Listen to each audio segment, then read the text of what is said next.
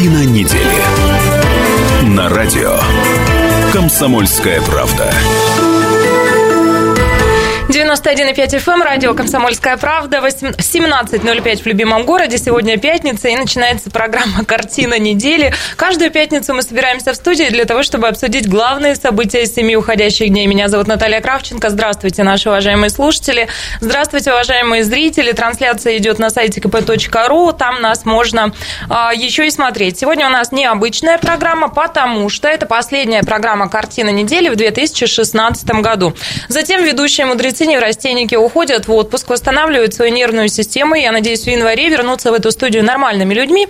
Ну, а пока имеем то, что имеем. Итак, золотой классический состав ведущих программы «Картина недели». Сегодня собраны все пришли все до одного, и славно. Выслушала я, правда, уже за это, что вот их сегодня много. А, кашляет сейчас и машет руками, в видеоверсии это видно, а, политолог, популярный блогер Сергей Шмидт.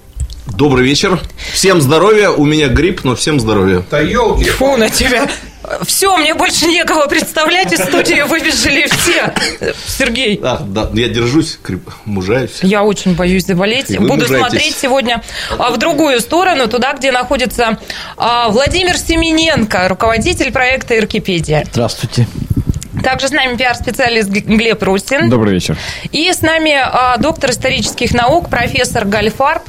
Вообще добрый день, меня Шмидт заразил уже. Ну. Да не один, он сегодня пришел с гитарой, и профессор говорит, что в честь того, что у нас сегодня программа, замыкающая цикл 2016 года, профессор будет нам петь. Но я... С гитарой или гитарой? С гитарой. А, с гитарой? А где? С гитарой у нас ведущая. Так, спокойно. Но я с большим уважением отношусь к нашим Вы знаете, слушатели об этом первый раз слышат. На подлете к студии я перехватила профессора, и гитара у него отняла. Песен ага. не будет. С чем вас всех. И поздравляю. И наш соведущий сегодня, министр экономического развития Иркутской области Антон Лагашов. Добрый день. Здравствуйте, Антон Борисович. Свежий, испеченный министр экономического развития региона. А дело в том, что... еще. Наталья, нас... два в одном. Сейчас, секундочку, сейчас все поясните.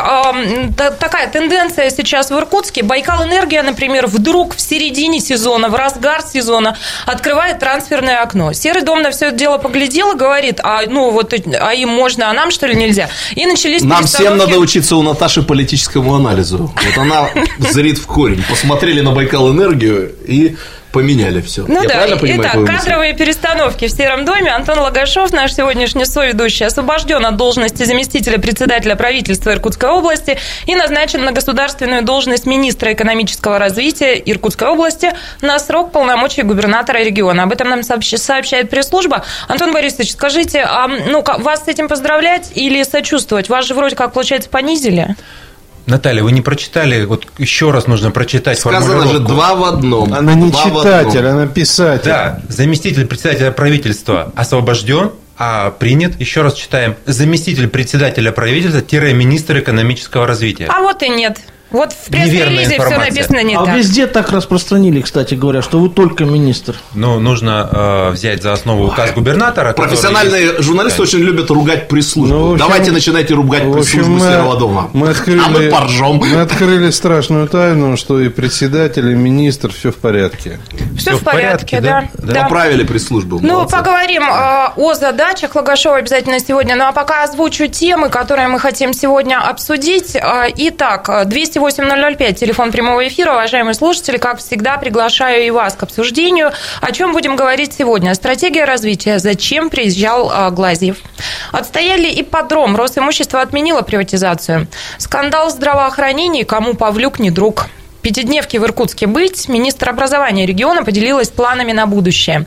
Сводный хор и духовой оркестр. Как Иркутская область отметит юбилей? Эту новость мы взяли в повестку специально для Владимира Анатольевича Семененко, который в 2017 году, как известно, возглавит филармонию. А, ну и еще одна новость, которую мы не можем не обсудить, разумеется. Без тебя, без тебя все ненужным сразу стало без тебя. Хит Стаса Михайлова перевели на бурятский язык. Больше нам не о чем мечтать, друзья. Так вот, что будет петь профессор-то без гитары гонорары. Ну, в общем, да. Не, ну а Михайлова куда до профессора? Если профессор запоет, то, в общем, весь фан-клуб Михайлова тут же и переметнет. Я за этот гонорар не только запою, еще и станцую вам тут. А мне кажется, что Спасибо, когда Господи. профессор расстегивает верхнюю пуговичку рубашки, с дамами происходит примерно то же самое, что происходит с дамами, когда это делает Стас Михайлов. вы представляете, а профессор будет еще это танцевать Йохар, видимо, под эту песню. Прекрасно. Йохар, Что я происходит? умею танцевать очень хорошо.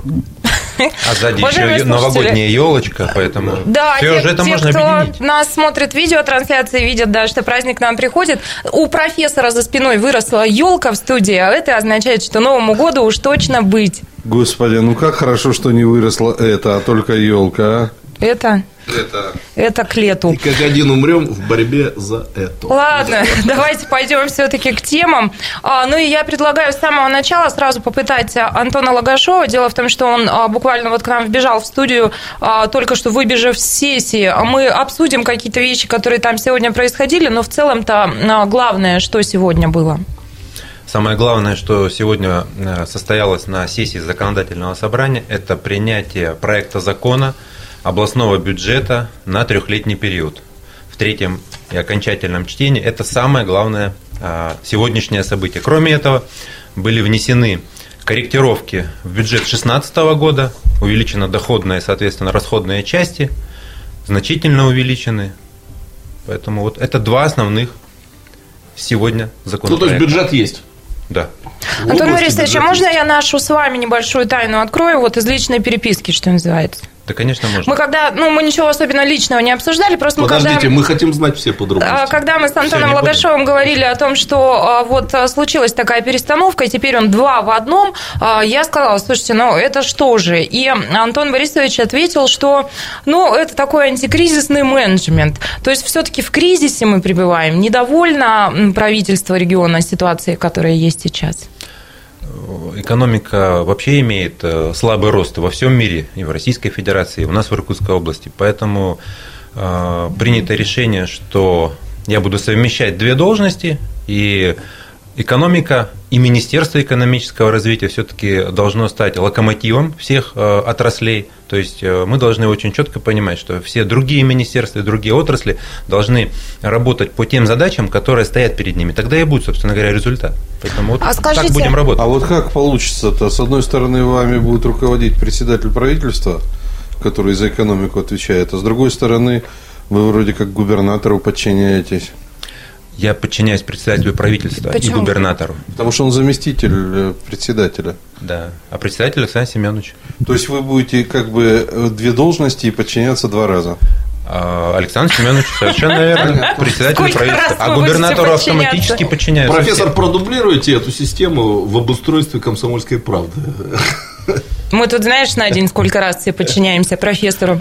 За уж с каким Вот настроением эти он к нам придет. подробности мы бы хотели отдельно послушать. Сергей, ну не весна же. А, я поняла, оттепель в Иркутске, вот почему резвятся ведущие. Антон Борисович, ну а вы а, проговорили такую формулировку, что мы должны четко понимать. А вы уже четко понимаете, с чего вы начнете и какие первые шаги на посту министра а, будут вами сделаны?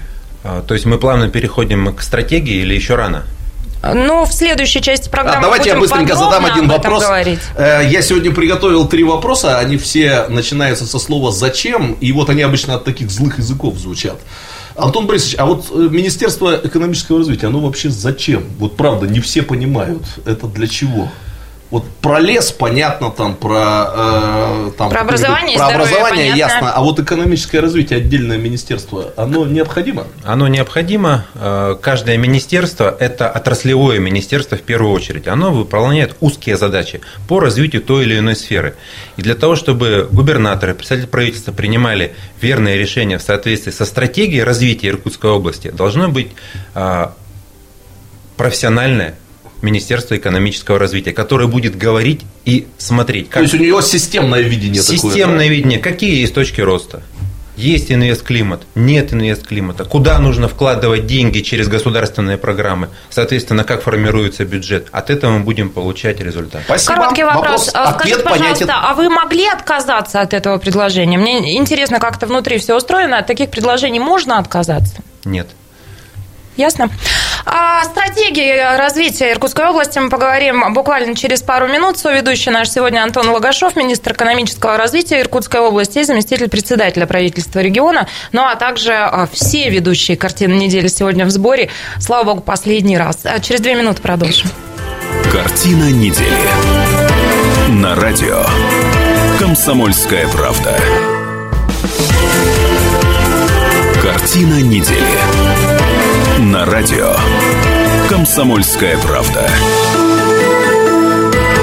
91,5 FM, эм, радио «Комсомольская правда». Продолжается программа «Картина недели». В этой студии Шмидт, Гальфарб, Семененко, Кравченко и Русин. И наш соведущий сегодня министр экономического развития Иркутской области Антон Лагашов, он же заместитель председателя правительства региона. А переходим а, к следующей теме. Сегодня мы хотели обсудить стратегию развития региона, зачем приезжал Глазьев, об этом поговорим.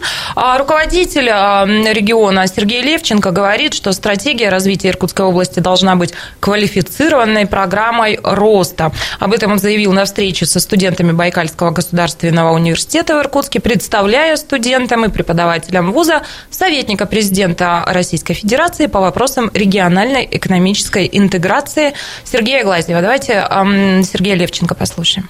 Он приехал по моей просьбе для того, чтобы он помог нам сформулировать программу развития нашего региона. Э, вы, наверное, знаете, что долгое время в нашей стране планирование считалось ругательным. Считалось, что рынок сам все отрегулирует. Буквально несколько лет назад депутатов Государственной Думы был принят закон о стратегическом планировании. Но это только первый этап. Закон предписывает каждому региону, каждому муниципалитету иметь свою стратегию развития. Она заключается в соответствии с законом, каким целям мы должны стремиться через энное количество лет. Сколько нужно больниц, школ, сколько производить продукции сельского хозяйства, чтобы себя кормить, сколько жилья иметь на одного человека и так далее но дальнейшего закон нам не диктует. Ну вот для того, чтобы такую программу развития мы сделали квалифицированно, грамотно и с учетом уже наработок, которые есть у Сергея Юрьевича, у его большой команды, я попросил, чтобы они подключились к этой работе. Мы сейчас приступили к этому процессу, ну и Сергей Юрьевич прилетел с группой своих коллег для того, чтобы помочь нам, и завтра мы будем обсуждать, какими же путями мы эту цель будем достигать. Правда, что ли, планирование считалось ругательным? Ладно, да расскажу. Сергей Глазьев сосредоточил свое выступление перед студентами и преподавателями на перспективах развития российской экономики в условиях смены технологических и а, а, хозяйственных укладов и управлении макроэкономикой, исходя из задач развития. Цели, поставленные президентом Мира хозяйственных укладов. могут быть реализованы с хорошими темпами роста до 10% в год, заявил Глазьев. Давайте послушаем Глазьева. Собственно говоря, рода нового технологического уклада – это окно возможностей для отстающих стран вскочить на новую длинную волну экономического роста, в то время как передовые страны увязли в структурном кризисе. Ну вот а, это все вам к обсуждению. Что вы думаете, какой должна быть стратегия развития региона? Повлияет ли а, на что-то приезд Глазева? Ну давайте я сразу вопрос «зачем?» задам. Да? Ну понятно, про что «зачем». Антон Борисович, ну присутствующие за этим столом, даже такие молодые люди, как Глеб Русин, помнят не одну стратегию всякого разного развития, и федеральную, и, наверное, региональную. В общем-то, все они куда-то исчезали. Я вообще ни одной не помню. А, 2020, стратегия 2020, скажи, что чуть не вспомнишь. Вот. Они вообще зачем нужны, если в основном опыт такой, что ни одну из этих стратегий не удается выполнить? Есть маленький нюанс. Ранее были не стратегии, а программы то, о чем сказал Сергей Георгиевич, принят новый закон. И основное отличие то, что в стратегии социально-экономического развития, неважно какого региона, это план реализации. План реализации стратегии – это, если по-простому, то, что мы приняли в январе текущего года, и должно произойти в декабре, должно совпадать там плюс-минус 5%. Тогда получается эффективный и качественный результат. И это все жестко связано с государственными программами, с областным бюджетом. Собственно говоря, Сергей Юрьевич приезжал для того, чтобы посмотреть, какая была проделана нами работа в течение 2016 года и помочь подготовить план реализации. Я быстро третий да. вопрос зачем да. задам и коллегам позволю предоставлю возможность задавать вопросы. Спасибо. Зачем приезжал Сергей Юрьевич? Вот ну, скажем так, э, к нему по-разному относятся. Кто-то видит в нем экономического спасителя России, я таких знаю. Кто-то считает его таким Григорием Явлинским от государственников. То есть тоже все то, что говорит, э, постоянно о чем-то рассказывает, но ничего не сделал и ни за что не нес никакой ответственности. Вот он реально как-то помог в выработке этой стратегии. Вот есть какие-то вещи, которые бы там не возникли, если бы не Сергей Юрьевич? Безусловно, его коллеги э, внимательно изучали всю стратегию, и э, работа эта будет продолжена. Мы будем э, смотреть именно, как реализовывать эту стратегию, чтобы она не стала еще одним документом, который ляжет на полку. То есть основная наша работа, наша, это я имею в виду и депутатов законодательного собрания, при принятии бюджета, при корректировках учитывать план реализации через государственные программы. Только тогда будет эффективный результат. Понятно, спасибо. Прошу, коллеги. Я, честно говоря, сейчас слабо верю в любые стратегии, потому что это такая мантра, как миссия. В 90-е годы было модно, начитавшись вот японских всяких разных э, великих э, менеджеров, придумывать э, всякие разные миссии. А вот, я знаю много людей, которые без миссии просто жить не могли. И я знаю одновременно, ну, пожалуй, три стратегии развития Сибири, которые были реально действенны, в том числе Иркутская область. Как, как это не парадоксально, сейчас почему-то все забыли, что первая стратегия была придумана Александром Третьим. На 10 лет это была такая уникальная стратегия развития Сибири, и он ее выполнил в том числе строительство Транссибирской магистрали. Вот посмотрите, какие были э, стратегические задачи. Строительство Транссибирской магистрали, а, значит, переселенческое движение и так далее. То есть такие глобальные вещи. Дальше мне известна стратегия, которую Агенбегян придумывал. Но я не говорю про развитие производительных сил Восточной Сибири. А Генбекяну тоже очень многое удалось. Собственно говоря, вся, вся промышленность, которая у нас сейчас есть, и новые города, это строительство ТПК, территориально-промышленных комплексов. Как-то наши стратегии, они какие-то все очень такие покладистые. Есть что-нибудь такое, что реально позволит нам двинуться вперед? Ну, к примеру, когда, наконец, мы начнем разрабатывать сухой лог, к примеру. Когда мы построим там какую-нибудь Тельмамскую еще одну ГЭС. Ну, коллеги, ну мы 20 лет предприятий не ставим, городов не открываем. Вот мне кажется, такая стратегия должна быть. Ресурсы есть, в том числе и людские. Нужно рабочие места создавать. Не лавочников мы должны уже плодить, их уже много, а должны создавать рабочие места. Вы абсолютно правы. Тут э, совсем полностью согласен. Более того, как раз вот э, в нашей стратегии основная тема и это создание производств, это создание газохимии, это продолжение Транссиба, это сила Сибири. Сухой лог, э, если мне память не изменяет, 28 января 2017 года будет конкурс уже проведен, и я думаю, что состоится. Это, безусловно, учтено. И основное, а, основная задача – это развитие производства в стратегии. Там три основные задачи, я вот о них говорил, естественно, и плюс кадровый потенциал.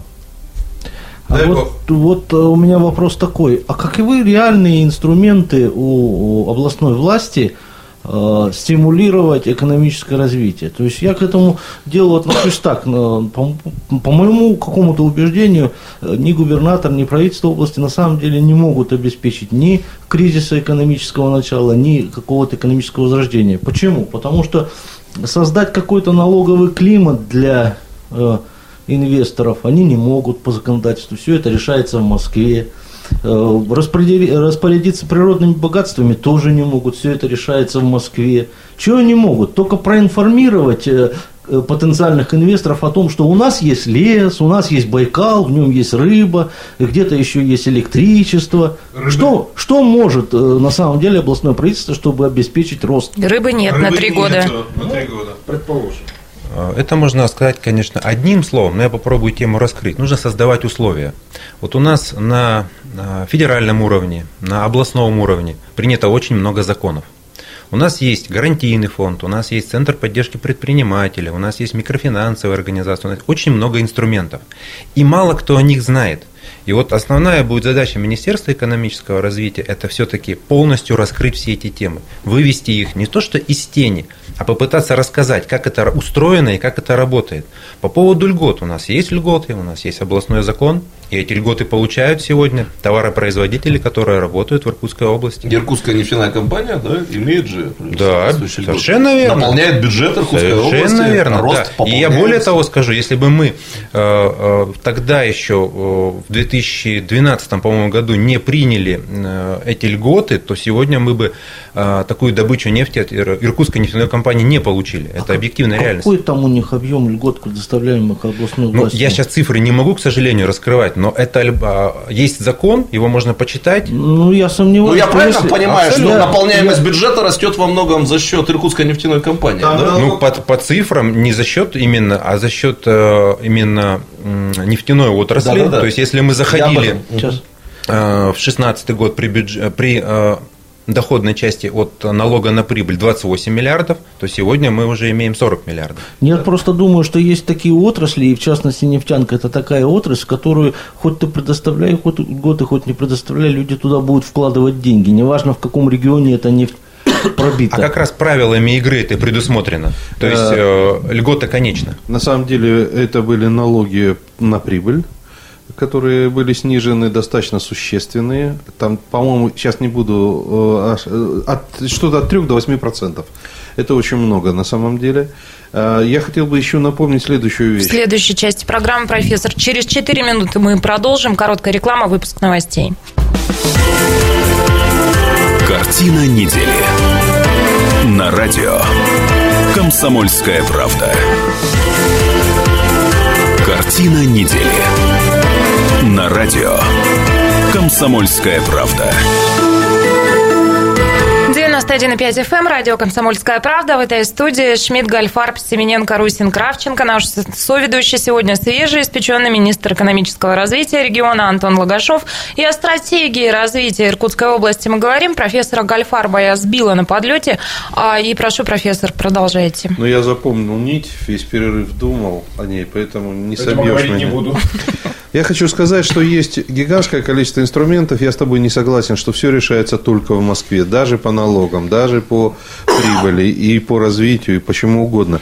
Таких примеров и в истории гигантское количество областей, и в современности. Усолье. Если- да. То есть, если принимается, например, какая-то программа реальная, то можно делать закон, локальный закон для конкретной территории под конкретный объект, который либо будет воспроизводиться и так далее. Я думаю, что правительство это знает. Я ему тут ничего не открою. Например, э, в Иркутской области, когда ГЭСы строили, изымались гигантское количество э, земель. Под это дело были льготы, земельный налог отменяли и так далее. И если такие... Вот меня и смущает, что такого закона не принимают, и я все думаю, что, может быть, таких объектов нет, под которые эти законы бы принять.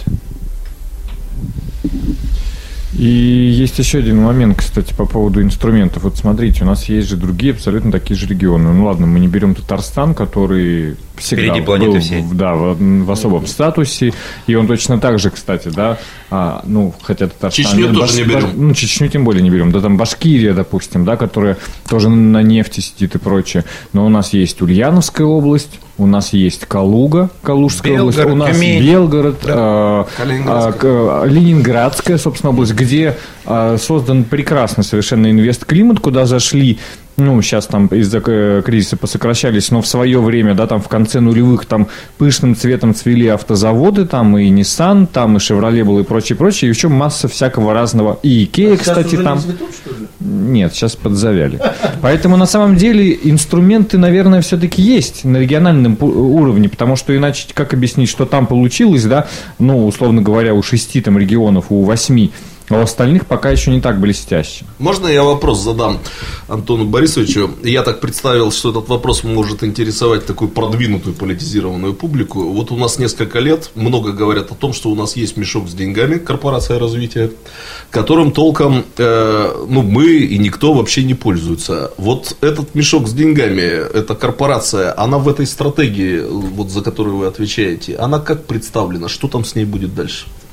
Она как есть корпорация, так она и представлена в стратегии. Более того, она существует как самостоятельная структура, То есть э, хочу сказать, вот, пользуясь возможностью этой площадкой, что любой э, гражданин, любой человек Иркутской области, у которого есть действительно проект, не проект в смысле идея, а проект, у которого есть проектно-сметная документация, у него есть определенное заключение, он может прийти в корпорацию развития и посмотреть, каким образом этот проект можно реализовать. Абсолютно разные есть варианты.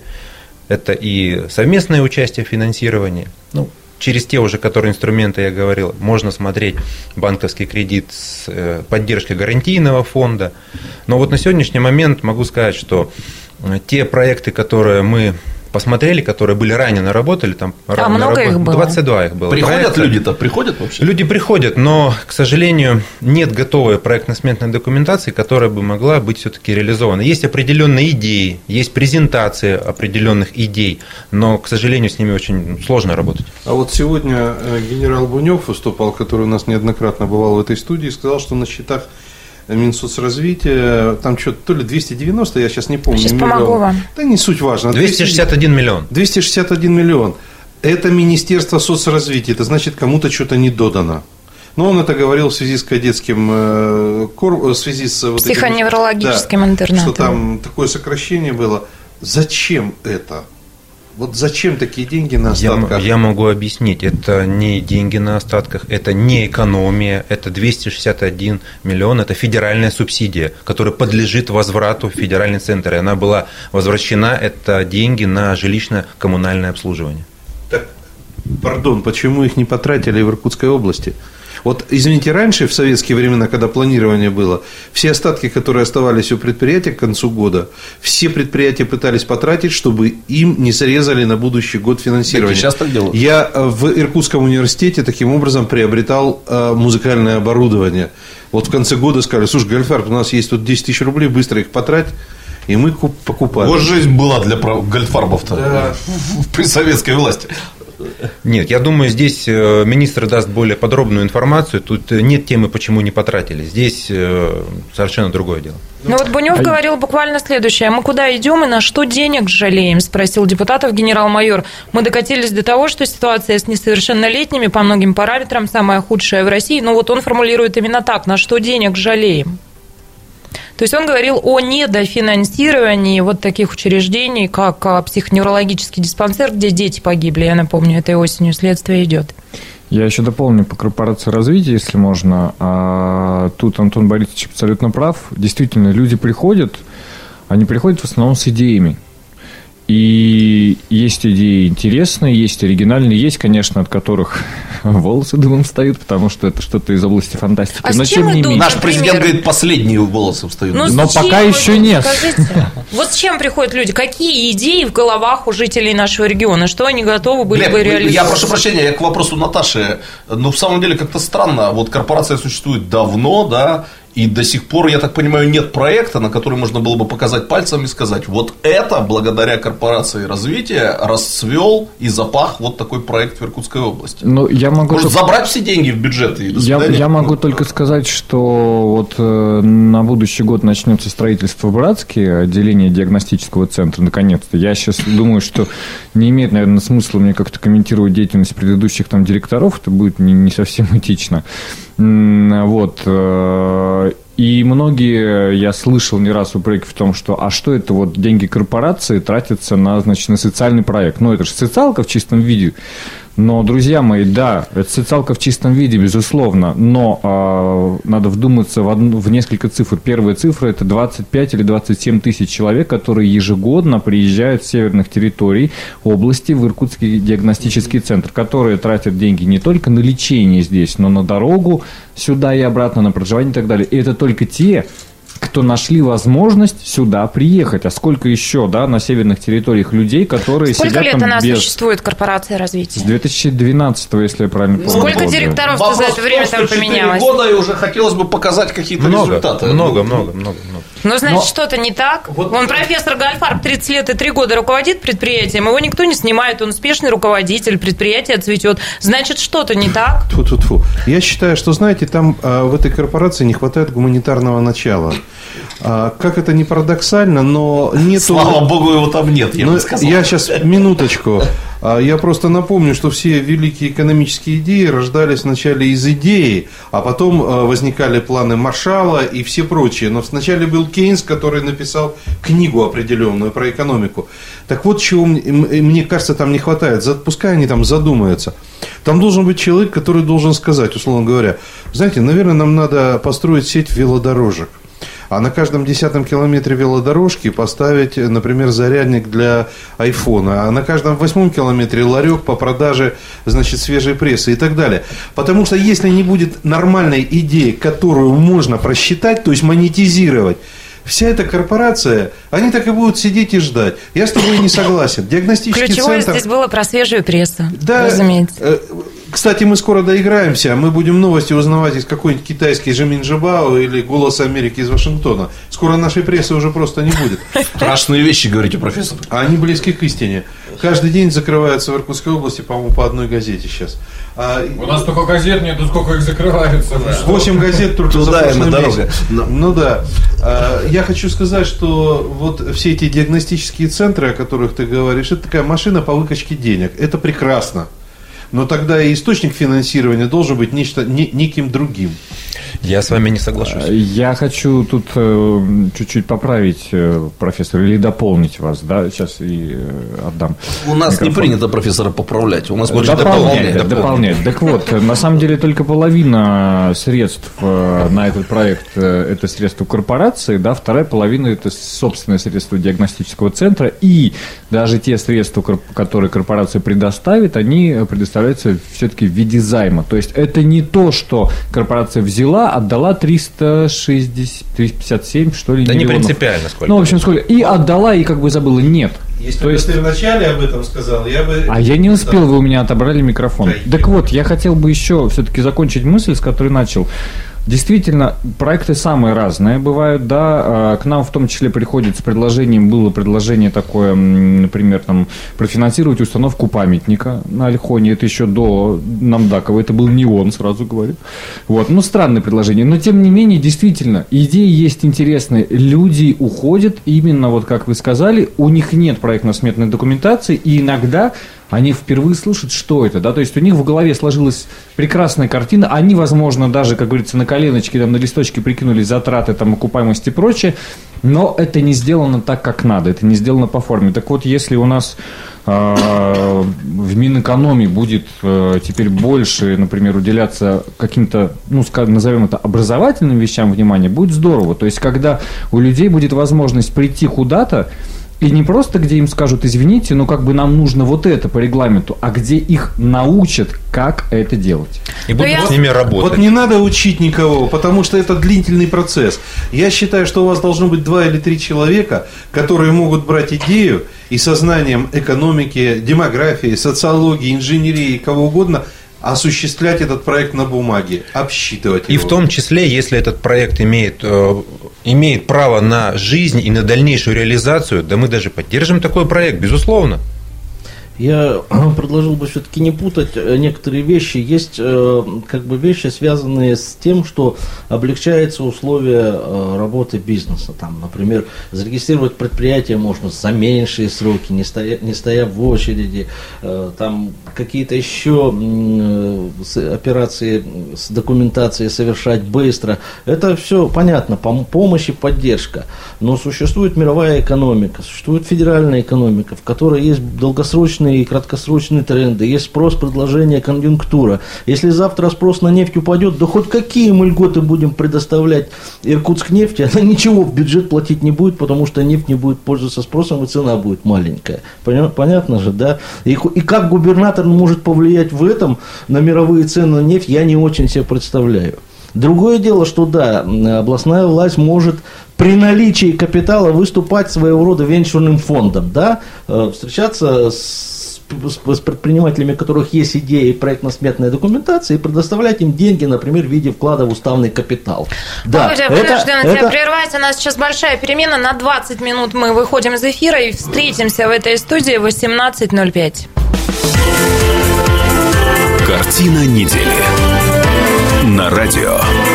Комсомольская правда. Картина недели. На радио. Комсомольская правда.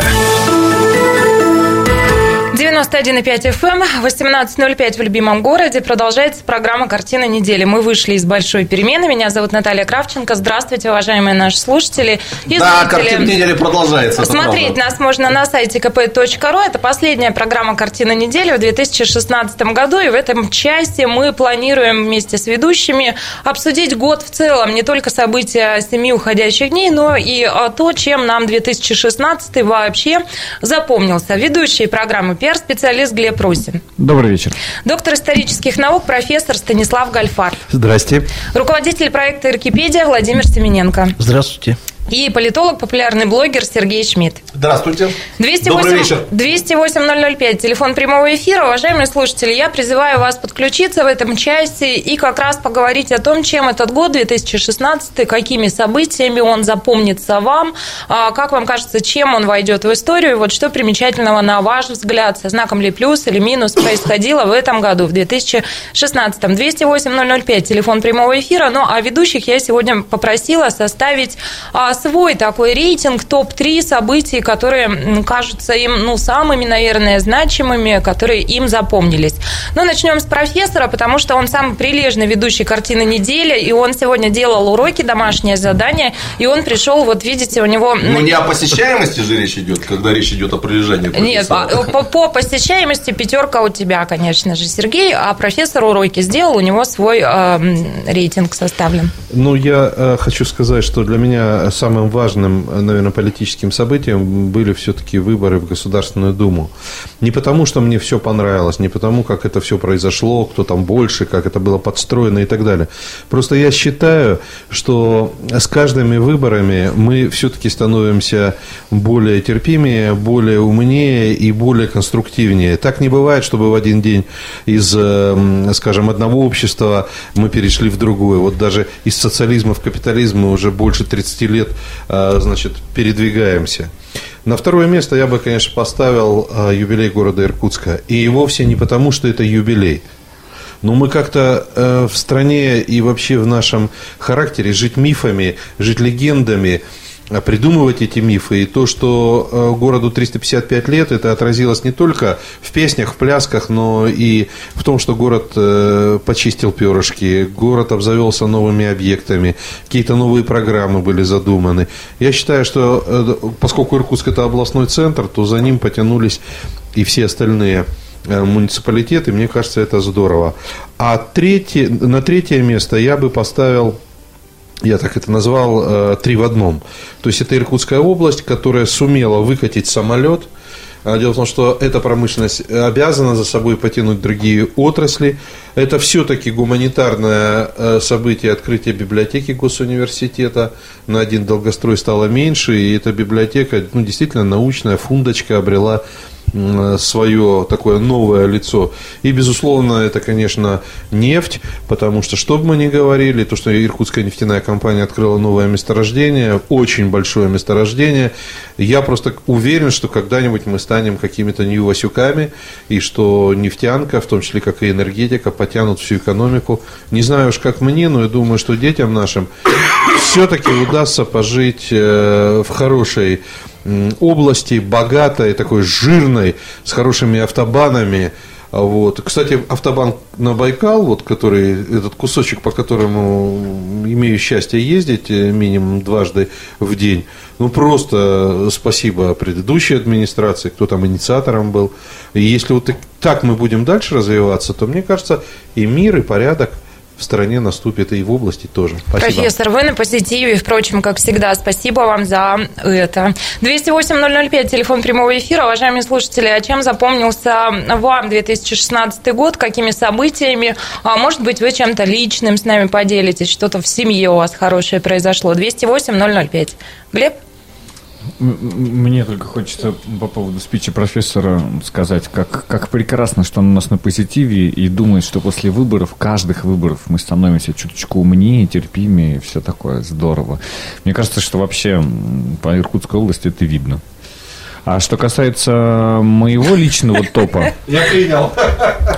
Что касается моего личного топа, я топ вот сейчас терпимости. Есть слушал... топ терпимости, а есть топ терпимости. Я вот сейчас слушал Станислава Иосифовича и понял, что, к сожалению, не могу похвастаться а, как раз позитивом, потому что мне как-то, к сожалению, ну, это часто, наверное, бывает, да, запомнились больше негативные какие-то события. А, первое – это пожары, которые... А, немножечко буквально предварю. Вы знаете, в этом году было снова очень много политики.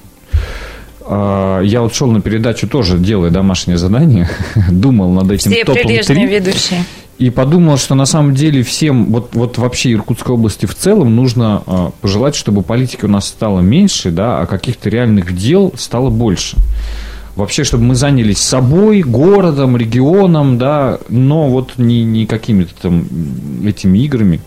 Так вот, а, пожары показали, что все это, в принципе, тоже вне политики, что они есть и, к сожалению, видимо, будут – не очень хорошие события. Следующее, собственно говоря, это события в Черемхово, о которых мы уже сегодня упоминали, да, потому что это, конечно, ЧП, и ЧП, мне кажется, даже не регионального масштаба, а больше, который, собственно, показывает, в каком не очень, наверное, благополучном-то положении находится, ну, в том числе, так скажем, на стыке, да, здравоохранения и образования. Видимо, обе эти отрасли, или это в нашем регионе конкретно, но я думаю, что это в целом вообще, да, и мы знаем, что, собственно, принят, по принятому бюджету а, ну, Российской Федерации у нас существенно уменьшилось, собственно, финансирование как раз, кстати говоря, образования. И с этим, по-моему, выступила даже сама новый министр, насколько я помню, с инициативой уменьшить финансирование ряда программ, что, в общем, грустно. Сюда же идет и ситуация с Иньязом, который я лично закончил, и он переходил из, э, так сказать, рук в руки, и теперь э, вообще статус его я немножко тут, ну, как бы не очень следил, да, не знаю, какой там сейчас у него статус, но факт остается фактом, что мы потеряли еще один вуз, он же там вошел в состав ГОСа, по-моему, да? да? Мы потеряли еще один вуз. Э, не знаю, я не сторонник мысли, что чем меньше вузов, тем лучше. Да, давайте у нас будет один классический университет и все. Мне кажется, нет, это был специализированный вуз с хорошими, в принципе, особенно с учетом нашего нынешнего а, такого стратегического поворота на восток, с хорошими перспективами там, восточного факультета. Что в итоге выйдет в составе ГОСа, время покажет, но как-то обидно. Это были свои традиции, свои хорошие выпускники, а теперь этой самостоятельности нет. А, еще одна вещь э, для меня, эта ситуация, это уже лично для меня, хотя она тоже касается города, это ситуация с, со Снежинкой, мало того, что ее закрыли, что мне лично грустно и обидно, да, но она развилась в то, что новый собственник этого кафе сбил всю эту лепнину, весь декор, прорубил окна и так далее. А, очень жаль, что люди, которые вроде как хотят делать что-то хорошее с одной стороны, да, ну, то есть он не закрыл его просто, он не выкупил из каких-то там, не знаю, потому что ему Снежинка не нравилась, он хочет развивать дальше как-то свой бизнес, да, строить сеть. Но очень жаль, что люди и бизнесмены, в частности, так э, наплевательски в сущности относятся к нашему родному городу. Потому что, что ни говори, Карла Маркса, это все-таки визитная одна из, да, по крайней мере для нас, для горожан. И если, собственно, каждый будет так делать, то мы придем к тому, а, от чего ушли. Мы придем к типовым, тем самым, как в иронии судьбы, да, э, к типовым, к типовой застройке. Будет очень грустно на самом деле. Поэтому, может быть, что-то исправится, может нет, время покажет. Ну и последнее, это уже топ-3 мы закончили, это четвертый пункт. Кстати, для меня лично положительный, позитивный. Теплая зима, друзья. Я не помню такой теплой зимы. На завтра вот Холодная, перерыве... холодный ноябрь только был. Да, но это осень еще. А зима теплая. И в перерыве мы слышали прогноз погоды на завтра в Иркутске обещают плюс один, когда вы такое помните. Если честно, я хоть и коренной сибиряк, я не очень люблю сибирские морозы, вот эти все трескучие. И для меня плюс 10, плюс 15 просто идеальный вариант. Так что топ-4, ну вот я закончил на каком-то позитиве. Такая зима и мне тоже по душе, честно говоря. Уважаемые слушатели, а вам чем запомнился уходящий год? 208-005. Мы продолжим через две минуты. Картина недели. На радио. Комсомольская правда. Картина недели. На радио. Комсомольская правда. 91,5 FM, радио «Комсомольская правда». Продолжается программа «Картина недели». В этой студии Семененко, Шмидт, Гальфар, Прусин и Кравченко. До Нового года осталось 15 дней. Это последняя в 2016 году программа «Картина недели». И сегодня мы обсуждаем главные события уходящего года. Не семи уходящих дней, а вот все, что нам запомнилось в 2016. Ведущие подготовили свои а, рейтинги вот этих событий. А, ну, а к вам, уважаемые слушатели, зрители, обращаюсь общаюсь. А что запомнилось вам? 208-005, телефон прямого эфира. Пожалуйста, присоединяйтесь. Может быть, вы какими-то личными событиями 2016 года с нами поделитесь. Ну, а мы продолжим. Кто продолжит? Сереж, пожалуйста. Да, Володя пусть продолжает. Владимир Анатольевич, ваш да рейтинг все, главных все событий. сказали, там даже не знаю, что добавить. И про Иньяс сказали, и про пожары сказали, и про... Про что еще не сказали? Что нету, нету возможности быть оригинальным. В детских садах очереди закончились для определенного возраста. Так уж давно. Для определенного круга лиц. Что значит для определенного круга лиц? Для всех закончились? Для возрастной группы. Не, ну там что-то э, по школам тоже как-то полегче стало вроде бы. Давай, Сережа. Так, ну про плохое это тоже, наверное, надо вспоминать. Обычно, правда, год уходящий принято благодарить Должен вам сказать, что лично для меня это был достаточно неплохой год, учитывая, что э, начинал я его на костылях, закончу, возможно, с фингалом, всякое бывает. Но если, э, если э, говорить о хорошем и плохом, ну, я уже сказал, с моей точки зрения, самое позитивное политическое событие, которое случилось в этом году, все-таки связано вот с этой вот договоренностью между мэрией Иркутской и областной администрацией, в результате которой э, город получит 700 миллионов рублей, как я понял, в следующем году. Это город, в котором я живу. Э, явно, конечно, рассчитывали на большее, но и 700 миллионов тоже сумма. Самое неприятное событие года для меня это, конечно, увольнение моего э, коллеги, друга, доцента Петрова Алексея Викторовича на факультете, на котором я работаю. Ту нагрузку и те обязанности, которые э, нес доцент Петров, уволенный за прогулы, мы распределили среди восьми человек. Вчера еще было семь, но сегодня потребовался восьмой. Ничего себе. Вот, э, на мой взгляд, я очень надеюсь, что в следующем году конфликтующие стороны в этой истории все-таки приступят к поиску какого-то взаимопонимания, поскольку мне кажется, что эта история не в самом благоприятном свете выставляет старейший вуз э, Иркутска, Иркутской области – вот я захожу к своему соседу, ему 79 лет, он практически ничего не видит, но он знает про историю с Петровым. Настолько широко она вот информационно разошлась, ему рассказывали, он спрашивает, он интересуется. Ну, конечно, большую часть года э, или значительную часть года мы были обращены к теме думских выборов, чего уж там греха таить. Э, должен сказать, что в целом и то, как они прошли в нашей области, они прошли довольно интересно.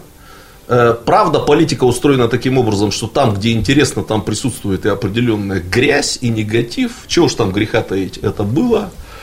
Результатами их по Иркутской области я, в общем-то, доволен, потому что мне хотелось, чтобы от Иркутской области поехали в Государственную Думу депутаты-одномандатники, местные, молодые, ну для политиков молодые. И красивые. И разумные. Поскольку все-таки э, конкурентами некоторых из них выступали, на мой взгляд, люди уже возрастные, утратившие, не местные и не всегда разумные. Мне кажется, вот в этом смысле все получилось. Я плохо знаю депутата Красноштанова, но я обратил внимание, что он развивает довольно активную деятельность в качестве депутата. А надо признать, они все как-то да, активничают, да? Неплохо знаю Сергея Юрьевича Тена, с Михаилом Щаповым мне довелось познакомиться. И вот, будучи в Братске, я услышал, в принципе, много хороших слов о братском депутате, так что, мне кажется, область совершила правильный выбор. Про себя лично я скажу, что я голосовал на этих выборах за партию действующей власти – я не знал, что она займет три четверти мест в Государственной Думе. Как-то я думал, что всего будет поменьше. Не буду скрывать, что если бы я об этом знал, наверное, проголосовал бы за какую-нибудь другую партию для развития э, партийной, для того, чтобы такую скромную лепту в развитие партийной конкуренции в России внести. Но уж как получилось, так получилось. В каком-то смысле все, за кого я голосовал, за коммуниста Щапова и за партию Единая Россия, за которую я проголосовал, они все выиграли эти выборы, поэтому такое для меня, э, в общем-то, положительное, положительный результат. Ну, он как бы и политологический, и личный. Ну, попробуем еще раз наступить микрофон Валентину Федоровичу. 208-005, здравствуйте. Здравствуйте. Я здравствуйте, добрый вечер. говорить и хотел сказать, что для меня 16-й год ну, знаменателен тем, что я узнал, что в Иркутске есть радио «Комсомольская правда» в Иркутске, познакомился со всеми вами. Жизнь стала интереснее, как-то более расцвеченная. Спасибо вам огромное. Я с интересом всегда вот начинаю день именно э, с «Комсомольской правды». Спасибо вам за это. А вот из событий общественных мне он будет помниться тем, что развернулся настоящий широкий разговор об угрозе Байкалу от спирогиры. Э, я узнал об этом в конце 2015 года, и тут ожидался форум в Иркутске Общенародного э, Российского фронта от этого, Общероссийского народного фронта. И в феврале он должен был быть его форум в Иркутске, якобы с присутствием президента. Я там крик души какой-то по Байкалу написал Народному фронту. Они пообещали мне дать слово на этом форуме. Потом все это свернулось, и форум не состоялся. И как бы мое обращение к форуму не имело последствий. Написала письмо лично Путину. И вот уж тут был настоящий результат – Э, по э, моему обращению к президенту мне дал ответ Минприроды, дало Министерство природы. Но э, всю программу вот на год экологии. Вы о Байкале, да, писали? Президенту о Байкале писали или о чем? О Байкале, а. только о Байкале. Ну вот, вся эта вот программа 17 -го года касаемо Байкала, да и подальше еще. И вот мне кажется, вчера э, было на Иркутском этом городском радиоузле, такое проводное радио есть в Иркутске, которое дважды в день говорит, э, они сообщали, что Глазьев выступал где-то в Иркутске и сообщил народу, что э, вот будет федеральный уполномоченный по Байкалу, что какая-то очень перспективная, длительного по, по продолжительности программа развития вот э, мер э, охраны Байкала – Э, предстоит нам. Ну и что-то еще, это все понаслышке, я этого не слыхал. Вот надо будет, наверное, нам в будущем году, может быть, как-то, или как вы узнаете о выступлении Глазия по Байкалу, еще рассказать в предстоящие дни 16 года. Ну, вот мне кажется, хорошо вот закрутилась эта тема все-таки внимание к Байкалу. Его нам не А спасти. как вы относитесь к запрету вылова омуля в Байкале на Я три года? Я считаю, что надо запретить. Вы поддерживаете запрет? Да, конечно. И жестко-жестко бороться с браконьерами. Валентин Федорович, не могу вас еще не спросить, как нашего постоянного слушателя, о том, вот в личном плане 2016 год, а каким для вас был? А, многие суеверны, он а, был как это, високосный, да, год. А для вас он был Суеверные хорошим? Суеверные люди боятся надеюсь. следующего, 17-го. Вы знаете, я этих високосных годов не боюсь, э, не боюсь э, всяких этих э, предрассудков. Я человек еще советского, атеистического воспитания, и как-то от него не отошел. Мне все хорошо. И для меня и природы, у природы нет плохой погоды, и плохих годов нет в календаре все хорошо. Надо просто жить активно, тормошить себя, э, не давать дремать другим, и жизнь будет идти. Валентин. Федорович, спасибо вам огромное. А, здоровья и благополучия вашим близким в 2017 году. Спасибо вам большое. Всем, вам всем добра, здоровья и больших удач в жизни. Спасибо огромное. 208-005, телефон прямого эфира. Сегодня мы в этом часе подводим итоги уходящего 2016 года и э, обсуждаем, вот какими событиями он всем нам запомнился. Но я уже, видимо, в следующей части программы очень коротко э, скажу, что вспоминается мне в связи с 2016. Ну, а к вам, уважаемые слушатели, зрители, обращаюсь с тем же вопросом. А чем запомнился вам? 208-005, телефон прямого эфира. Короткая реклама, выпуск новостей. Вернемся в студию через 4 минуты. Картина недели. На радио. Комсомольская правда. Картина недели. На радио. Комсомольская правда. 91,5 FM, радио «Комсомольская правда». В этой студии Шмидт, Гальфарб, Семененко, Русин, Кравченко. И мы подводим итоги 2016 года. 208-005, телефон прямого эфира. Уважаемые слушатели, зрители, а чем 16 год запомнился вам? Ну, а, я вот от себя очень коротко перечислю какие-то вещи, ну, буквально вот чуть-чуть. А, но, а, к сожалению... Смотри. Что? Что? Вдруг. В микрофон, пожалуйста, говорите. Если что не так, вы Ну, что, профессор? профессор должен прозвучать в первом пункте, я так понимаю этот жест. Итак, пункт первый. 2016 И во год навсегда желательно. войдет в мою память А тем, что я по-прежнему работаю с профессором Гальфарбом. Это великое счастье. Спасибо небу за это. Ну, а да, жмет руку мне руководитель. А если серьезно, увы, к сожалению, не обошлось ам, без авиакатастрофы в 2016 году. И вот эта печальная история иркутских авиатрагедий, она пополнилась еще одной а, катастрофой. Помним мы всю эту историю, а, когда летом вот Ил-76 погибли люди.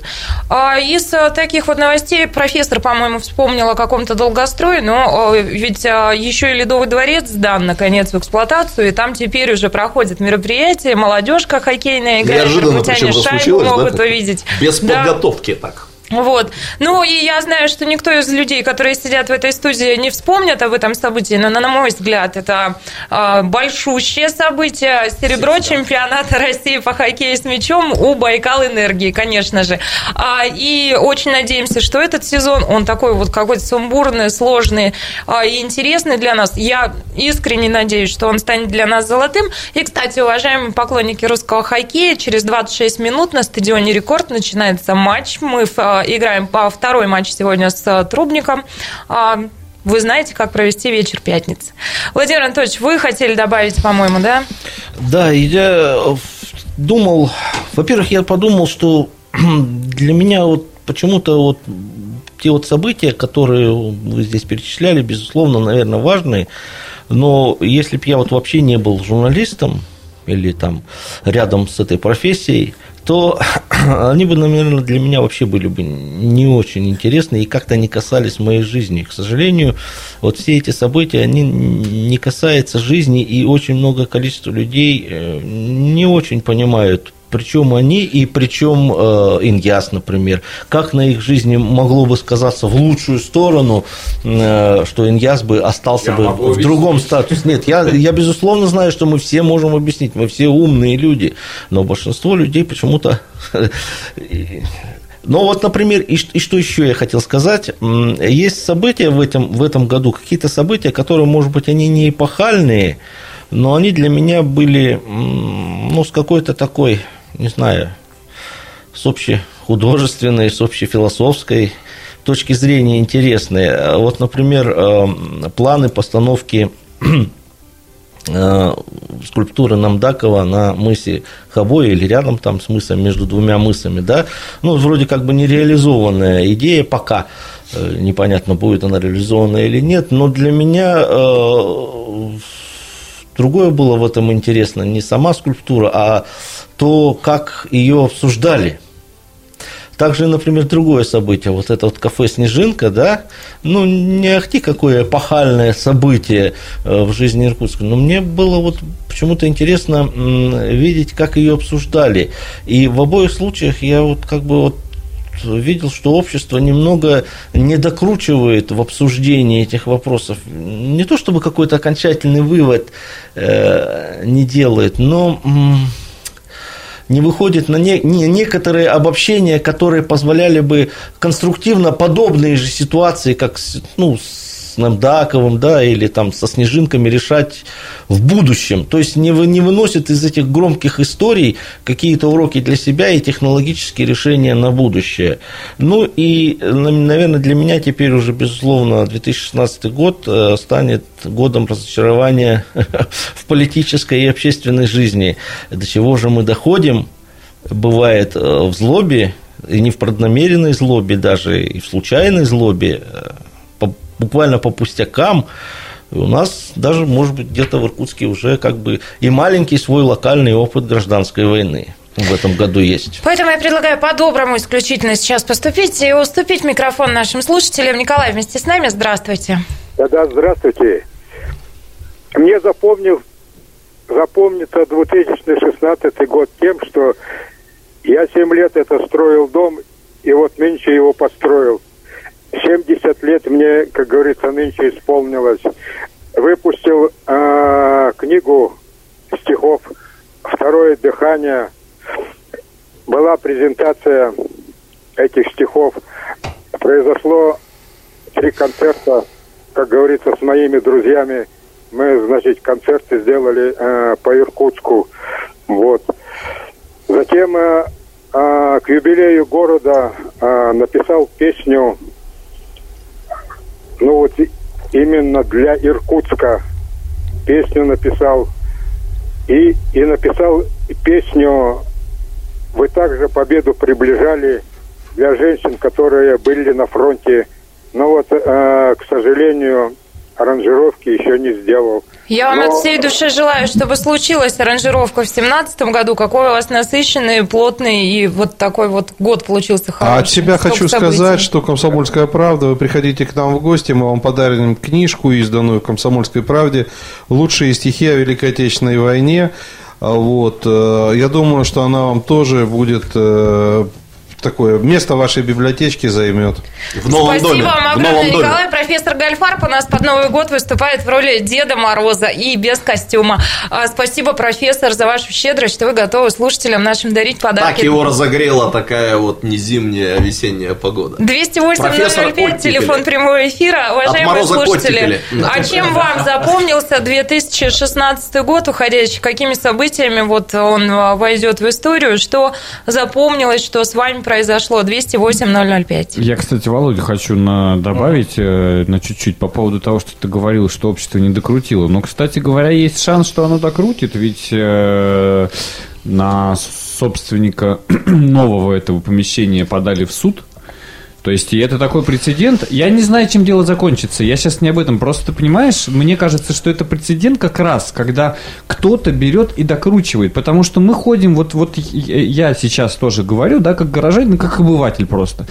Вот мне куча всего э, в городе не нравится, что делается. Я имею в виду не, не в смысле там, что администрация делает или не делает, а что делают лично какие-то люди, которые, на мой взгляд, в общем, немного у них проблемы со вкусом. Они город уродуют, центр города, не центр, это могут быть вывески, здания, да, достаточно по Байкальской от Советской до, вниз до рынка пройти, чтобы посмотреть, какие уродцы, вы мне простите, выросли там, да, а, вот этим вот жутким китайским дешевым сайдингом отделанные. Ну, ужас просто какой-то.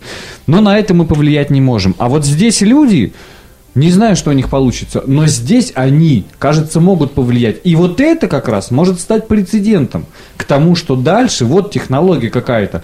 И это забавно и даже иронично, да, что те же самые, ну, плюс-минус те же самые механизмы, которые привели к увольнению Петрова, возможно, в нашем, ну вот в этом случае, да, послужит э, для совершенно другой и, на мой взгляд, благой цели, да, оставить городу его лицо таким, каким его Но я надеюсь, в вашей истории это механизмы не противоречия в политических взглядах.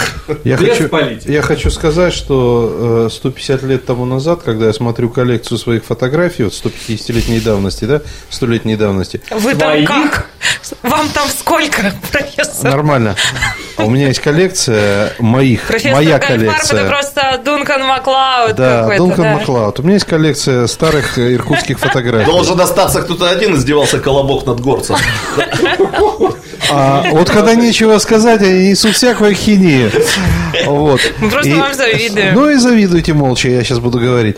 А вот я смотрю на эти фотографии. Посередине посередине базара, например, там, где сейчас, э, там, где раньше был мелочный базар, там, значит, было огромные лужи с водой. Я не представляю, как женщины в длинных юбках там ходили. Понимаете? Они Понимаете? ходили там только в мини 150 лет назад. Да. А пока профессор откашливается, слушателям уступим Давай, микрофон. уступлю. Юрий Геннадьевич с нами, 208-005. Здравствуйте. Юрий Геннадьевич, здравствуйте, слушаем вас. Мне очень стыдно, но случилось так, что я уже достаточно давно в социальных сетях читаю про радио КП «Байкал», За это не должно сам- быть стыдно. но ни разу сам в эфире не слышал. Вот сегодня еду по улице Карла Маркса, тоже размышляю об итогах 2016 года, и включил приемник и услышал вас. Мое уважение к Станиславу Ильичу Гольдфарбу, организатору этого канала, стало еще больше. Прекрасная передача, отличный состав участников, хорошая тональность. Так что теперь сам буду регулярно лично слышать. Спасибо огромное. Прирастает аудитория комсомоль... радио «Комсомольская правда». А я продолжу. Так я вот хочу сказать... Надо по заключить, э, извините, договор с дилерами, чтобы они э, в автомобилях сразу настраивали, Настраивали на волну. приемничек. С Отличная Японией, тем более визит президента в Японию. Да, чтобы ну, с Я хочу сказать, нельзя. что э, на самом деле люди должны говорить, вот это самое главное, потому что действие, любое действие, вот я сказал перед этим, я думаю, что каждые выборы делают нас чуть-чуть лучше, потому что любое действие, оно подвигает все-таки, на мой взгляд, к позитиву. И вот я смотрю на эти фотографии 150-летней давности и думаю, господи, они когда-нибудь предполагали, что в этом месте ляжет плитка, что здесь будет шикарный фасад, что здесь будет новое здание современное? Думаю, что нет. Мы, главное, не должны злобиться на то, что у нас что-то не получается. Оно не может получиться сразу и просто так. Но в перспективе я думаю, что если люди, человек бы пришел, которого вот уже, например, с нами нет лет 20-30, он страшно бы удивился от тех изменений, которые с городом произошли, мне кажется, в лучшую сторону. Все, кто управлял городом, все-таки, э, мне кажется, хотели, чтобы он был лучше. Я не знаю, был ли такой человек, который хотел бы, чтобы в городе было, например, хуже, или в области было хуже. Нет, я думаю, что такого не было, но мне кажется, что все-таки были люди, которым просто все равно.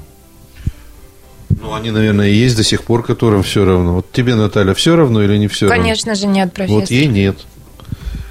Ну что, завершая эту программу, я хочу пожелать, чтобы действительно равнодушных людей было меньше, а людей позитивно настроенных больше. Пусть в нашем любимом городе будет больше хороших перемен. А, И пусть для всех нас 2017 год будет добрым и мирным, а значит счастливым. Уважаемые слушатели, это была последняя программа «Картина недели». В уходящем 2016 году я отпускаю мудрецов-неврастенников на каникулы, и они вернутся а, к вам уже в 2017 году после новогодних каникул с новыми силами. И пусть темы, которые мы обсуждаем в «Картине недели», будут сплошь исключительно положительными. Но 23 декабря мы приглашаем слушателей в это же время. У нас для них сюрприз. Да, у нас потрясающий сюрприз. Картина недели. На радио. Комсомольская правда.